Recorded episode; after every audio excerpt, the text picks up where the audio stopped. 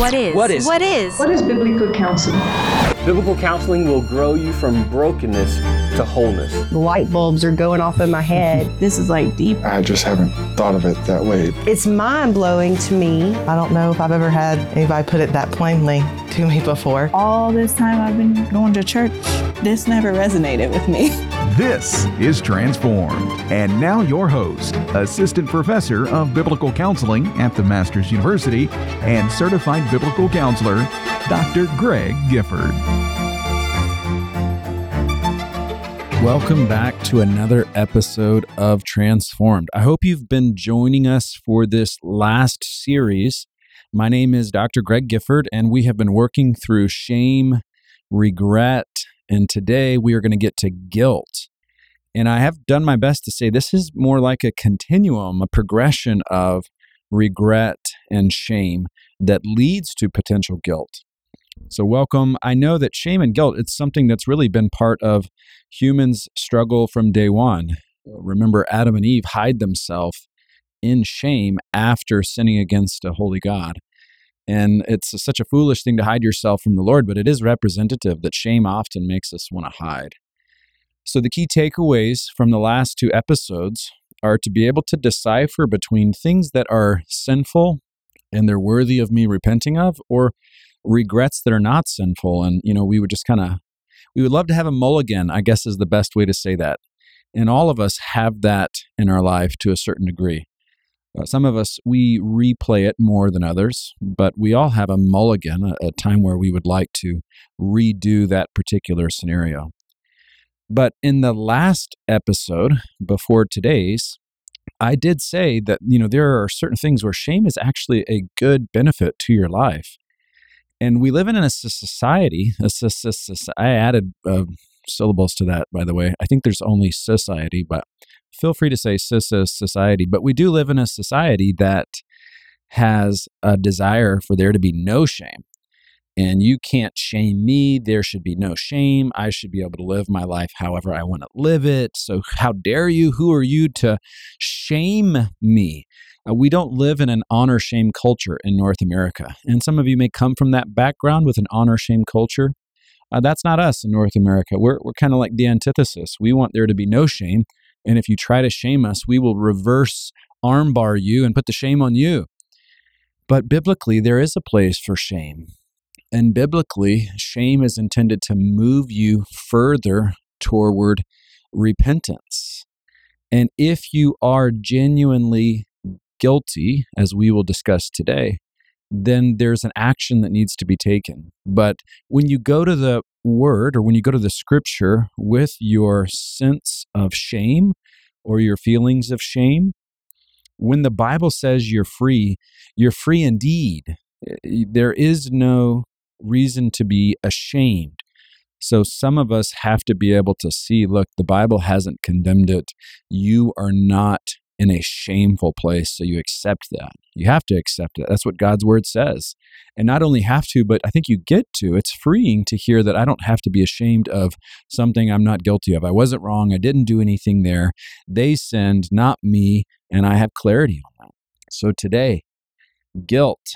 Uh, I'd like you to grab your Bible and let's go to First John. I'm going to park in chapter 1 for a second. But guilt is part of our human experience. In a sense, you're born into guilt. We have inherited natures coming from Adam. So we are born in sin, which means not only that we have inherited the guilt of sin, but we have also inherited a nature that is predisposed to sin. From day one, we were born guilty but we compound that with our own personal actions of sin. The culmination of understanding shame evaluated with the word, moving to potential guilt, is being able to say, okay, when I am guilty, what does that mean practically? When I am guilty, what does that mean?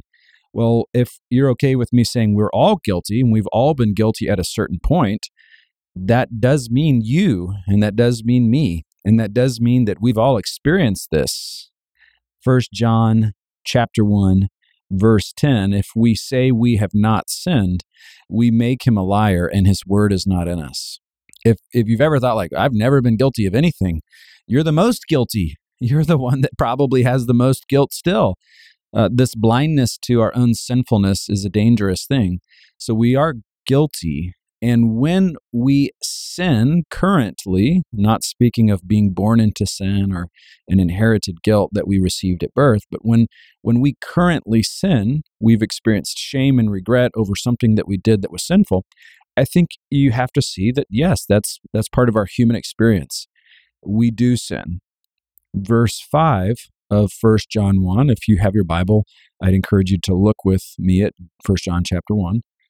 This is the message that we've heard from him and proclaimed to you that God is light and in him is no darkness at all. If we say we fellowship with him while we walk in darkness, we lie and we do not practice the truth. This is the reality that if you are harboring sin because you are guilty, then your relationship with the Lord is not good. I'll say this in counseling many times to folks that have personal sins that they have unconfessed. I will say something along the lines of, Hey, you cannot say that you're good with God. So it's not only that you're struggling with this personal sin right now, and you are, but it's that your relationship with the Lord is disrupted. If you understand this correctly, while we walk in darkness, we cannot walk with God who is light. He's perfect, He's pure. Uh, there is holiness in Him. That's what light is intending to connote here. So we want to not only be free of guilt, but we want to be right with the Lord. You see, shame and repentance that move us to understanding our guilt, again, that's not a terminal point, as if this is the dead end. You are guilty. Now depart. That's not the way that the Bible is intended to communicate. That your guilt should lead you to repentance. Remember, if you were here for last episode, 2 Corinthians 7, Paul is thankful that the Corinthians had shame and that shame moved them to repentance if it's godly shame. So you are guilting uh, uh, you are guilty, excuse me, of breaking God's commands according to First John, then the remedy is, is going to be found in verse 8 and verse 9. If we say we have no sin, we deceive ourselves, the truth is not in us. If we confess our sins, he is faithful and just to forgive us our sins and to cleanse us from all unrighteousness. The reality is that if we say we are not sinning, okay, there's a problem. I've just said that. But what your guilt is intended to do is to move you to confession and repentance. When you realize that you're guilty of something, the next step is not to hide. The next step is not to suppress. The next step is not to ignore the conviction that's taking place. Those are responses that we see throughout Scripture, and they never work. They're never going to be that fix. The next step is to repent and confess an acknowledgement of that before the Lord. We'll talk more about repentance in a future episode, but it means to turn away from that sin. It means that you acknowledge that it was indeed wrong, not only in that you've turned your actions away, but from your heart moving out in biblical counseling, you could say, Hey, Dr. Gifford, you're wrong. Don't do that again. And, inwardly, I'm thinking, like, whatever, I'm not wrong, but okay, I won't do it again. Fine. I'm not genuinely repentant on that occasion. But when from the heart I say, you know what, I have offended a holy God who is light while I was walking in darkness, and I acknowledge that through confession. So I repent of that. And that holy God who is light is also a faithful God who forgives. So when I confess my sin, I am restored back. That's what guilt is intended to bring this sense of I must be right with God again. Unconfessed sin, according to the scripture, does a couple of things. And I'm going to pepper you with different verses here. Proverbs 28 13 says that you will not prosper. It brings destruction if you have unconfessed sin. Psalm 32 3 through 4 says that you will experience physical problems. David says his strength dried up. It's like he's dehydrated. You will experience sleep loss because of your guilt. There are physical problems that can develop through unconfessed sin. Think of ulcers, sleeplessness, so forth. Psalm 66:18 says that your prayer is going to be unheard. Not that God did not, he is not aware of you praying. Uh, that would relate to his omniscience, but God is very aware, but he's not responding. This is something that's taught regularly. First Peter 3 7 tells husbands that if they do not live with their wife in an understanding way, they're sinning against them as a co heir of the grace of life, then their prayers will be hindered. So, what does that mean practically? When I harbor sin, it brings destruction, potential physical problems. My prayer life is kaput. I got significant problems, even to the point of Jesus saying in Matthew 6:14, if I don't forgive others, if I'm harboring bitterness and resentment, something we've already covered on Transformed a couple of episodes ago, if I'm harboring those things, then the result is my relationship with the Lord is disrupted because He will not forgive me. I'm stunted here in my spiritual growth because of my un- unconfessed sin. At no point in the scripture is unconfessed sin commendable. It is always seen as devastating. But the beautiful news is that through confession, you can say with the psalmist, Blessed is the one whose transgressions are forgiven. So let's take a break. When we come back, we're going to talk about confession and the freedom that comes with acknowledging your sin, repenting of it, and then turning from to move forward in faithful living. We will be right back. All right, well, we're going to take this break, as Dr. Gifford said, and boy, has he been providing some pretty valuable insights into dealing with guilt and shame. But we want to take just a second to highlight a couple of resources during this break that we have at transformed.org that can provide even more help to you if you're currently struggling with this issue. One in particular is a book by Lou Priolo titled Bitterness. And boy, this is this really captures the essence, I think, of what Dr. Gifford has been discussing. Dr. Priolo says, quote, bitterness is the predictable outcome when we respond sinfully to adverse circumstances caused by others. It's an emotional root that springs up and bears the fruit of resentment, hatred, anger, jealousy, gossip, slander, complaining, and many other sinful attitudes and behaviors. Those are powerful words, and, and it's definitely relevant to the topic at hand of those that are struggling with guilt and shame. You can check it out at transformed.org. It's Bitterness by Dr. Lou Priolo. And hey, while you're there at transformed.org, would you also please prayerfully consider maybe supporting us as an ongoing monthly gospel partner?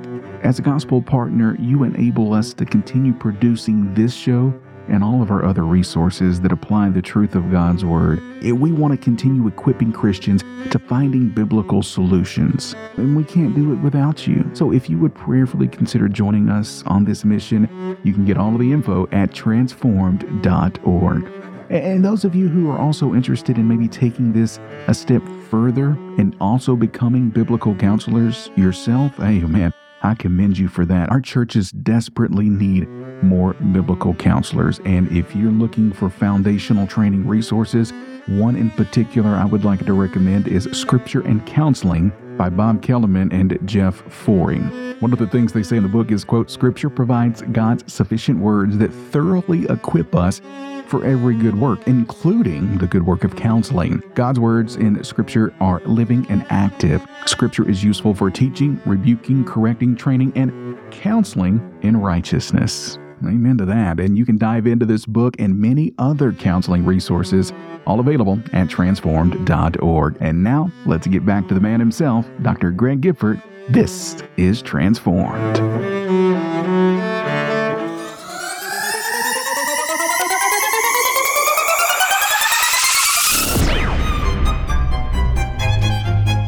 Welcome back to Transform. The Bible would tell us that OCD is not a disorder. It is the fruit of wrong believing and wrong theology. And now, your host, Dr. Greg Gifford.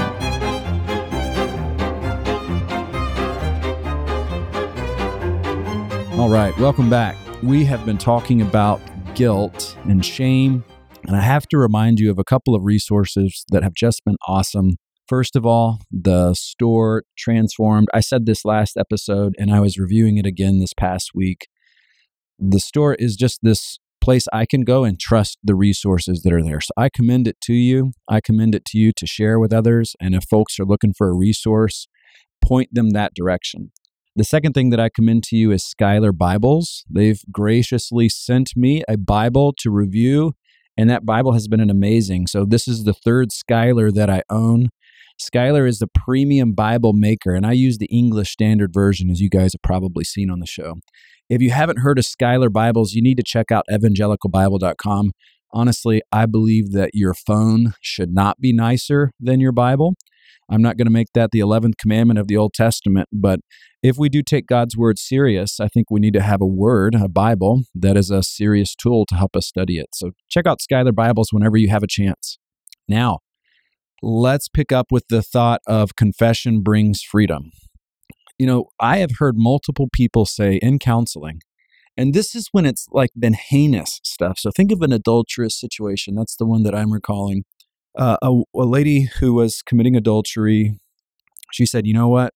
Whatever happens, I just feel free that I have repented of this relationship and that now I can come back and be right with the Lord and know that I'm not hiding anymore. There is a sense where when we acknowledge our guilt as being wrong and when we let go of trying to hide and cover it anymore, making the fig leaves like Adam and Eve did, that there is freedom that comes with confession. Psalm 52, excuse me, Psalm 32 says, Blessed is the one whose transgressions are forgiven. Maybe you've experienced that where you've been stuck in personal sin that's been very private. It's a private battle. And then, boom, the Lord brings it to the light in His grace. I think you say something like, you know, it stinks and the consequences I'm still facing, but there is a level of which I'm happy that it's known and I can be free now.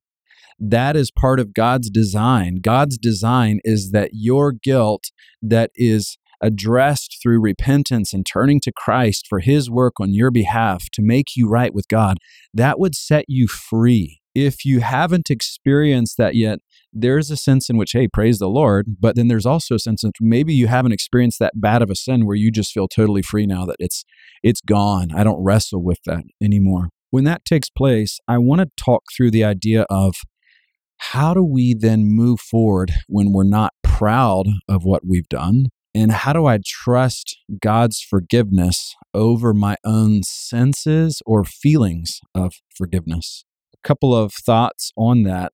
Uh, well, number one, the scripture says if you confess, First John, that he will forgive. In other places, Ephesians 4:32, God in Christ has forgiven you and he will forgive you. You think of Matthew 6 that God doesn't forgive those who are harboring resentment and they're harboring sin in their life, that your relationship with the Lord is disrupted. It doesn't mean you lose your salvation, it means your fellowship with God is disrupted. So God does forgive you when you have confessed and repented. Now, that is not when you have confessed, repented, said three Hail Marys, done four good deeds, and donated a lot of money to the church. It's not a works based forgiveness. Just like your salvation, you cannot earn God's forgiveness. You confess, you repent, you turn, and your behavior should indicate that you are genuinely repentant. But you don't earn that. So you may have to, at a certain level, say, you know what? I wish I could just write a check to be free of this, but that's not the way that it works in God's economy. The way that it works in God's economy is I'm to repent and confess and move forward. Yet I don't always feel forgiven. At times I still feel gross or at times I'm still embarrassed and ashamed of what I've done or how that currently affects me. But the reality is, as you're hearing this, if you have confessed and repented, you are not guilty anymore. Romans 8 1, there is no condemnation for those who are in Christ Jesus. If you have turned from this, you are in Christ, you're resting in Christ's work to cover you. No matter what you're feeling, you are not guilty. Are you comfortable saying that? Some of us, that's really hard to say. And I get it. I get some of us have actually done some pretty awful things. And yet, like the Apostle Paul, who did some awful things, we can also say, you know, I am forgiven and I trust the Lord on this one. In the end, you have to hear me on this. Your feelings are not the authority on whether you are guilty or not guilty.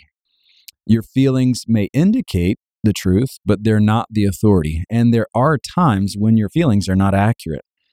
As Christians and in the realm of biblical counseling, we do our best to remind ourselves that our feelings are important. God has made us as emotional beings. We reflect Him in our emotions. It's part of being an image bearer. Yes, yes, yes. But we also know that our emotions are not authoritative, and due even to the sin nature, our emotions can be tainted, misdirected, misinformed. So, practically speaking, I have to learn to say emotions even though you may feel guilty right now, you have been declared innocent, not based off of your works, but based off of what God and Christ has done for you. I am not the ultimate judge of myself. That's what Paul says, 1 Corinthians 4, verse 3 at the very end. I do not even judge myself. It doesn't mean I'm acquitted, doesn't mean that I'm free just because I don't judge myself. Rather, the ultimate voice is the Lord's opinion last part of verse 4 it is the Lord who judges me. God is the ultimate judge. And when God, the ultimate judge, says you're free, do I trust what the ultimate judge says, or do I say, no, I don't feel free? You know what, ultimate judge of all the earth? I mean, seriously, like this is the way that Abraham addresses him, Genesis 18, the judge of all the earth. You know what, judge of all the earth? Uh, I'm not so sure about your judgment. I still feel guilty. When I say it that way, I don't mean to be trite, but some of us are really wrestling with agreeing with God's decision and God's verdict. God says not guilty, and we say, I still feel guilty, though, Lord. Like what? How can I still feel this way? In in that that tension, you have to trust what the Lord says over how you feel. You have to trust the verdict over your feelings. Confession, repentance, turning from your sin, means not guilty anymore. And I'm not excited. There are aspects of my life I would still love to redo. But when God says I'm not guilty, I'm not guilty. There's no shame. There's no regret. I've done all that I need to do right now. Maybe I need to continue to bear fruits in keeping with repentance, Matthew 3 8, but I've done all I need to do. I don't need to do something else to be less guilty. I am guiltless. So, what about false guilt? If you've ever heard that term, it's actually a psychological term, false guilt. It corresponds more to what the Bible teaches as a conscience issue or a conviction that comes from the conscience. Romans 14, toward the end, verse 23 says, Yeah, there are things that, if not done in faith, are sin. That is true. But biblically, you're either guilty or you're not guilty. There is no nebulous gray area of false guilt. So, false guilt is either no guilt, you're not guilty, or it is you are guilty and maybe you have sinned against your conscience in that way. And that opens up broader conversations that we can address in the future. What about consciences that are sensitive or consciences that are hypersensitive? What do we do on those occasions? Well, on those occasions, we have to say something like, God's word is the authority, and I have to train my conscience back to God's word. So there may be a sense in which I am convicted over something the Bible does not condemn, and I need to attune my conscience back to what the Bible says. So, in the short term, I am guilty because I'm sinning against my conscience, but the long game is that I would retrain my conscience to be more accurate to the Word of God. So, there's no category for false guilt. You're either guilty or you're not guilty. And if you have those feelings of guilt, as many of us do, you go back to the judge of all the earth and say, Do I trust God's verdict about me over my verdict about me? And when you say it that way, it becomes a matter of faith and trust in the Lord. And guys, associate with the Apostle Paul. Look, he, he had a very checkered past. Remember, I mentioned Peter. I think some of Peter's sins are some of the worst sins of betrayal. And not only one betrayal, but multiple betrayals betrayal to a young child. A young child is asking, and Peter says, I don't know the man. I don't know Jesus. Peter had to have felt such shame and a cowardice, and yet he was restored back by Jesus himself at the Sea of Galilee. So, look, there are figures in the scripture that can associate with your actions that you're not proud of, but recognize once God has declared you to be free and not guilty anymore, you're not. So we got to stop here for today. Remember in sum that when we are guilty, we confess, and confession brings freedom. And even if I have those sensations or feelings of guilt, I must then take God's word and say it is more authoritative than my own feelings. Thanks for being part of this episode, let me pray for you as I close this out today. Lord, it is no small thing to talk about guilt before a holy God, and this guilt has eternal ramifications. I pray that the listener who hears this would never, ever flippantly approach their sin as if you were a God who is only love and not a God of justice and wrath.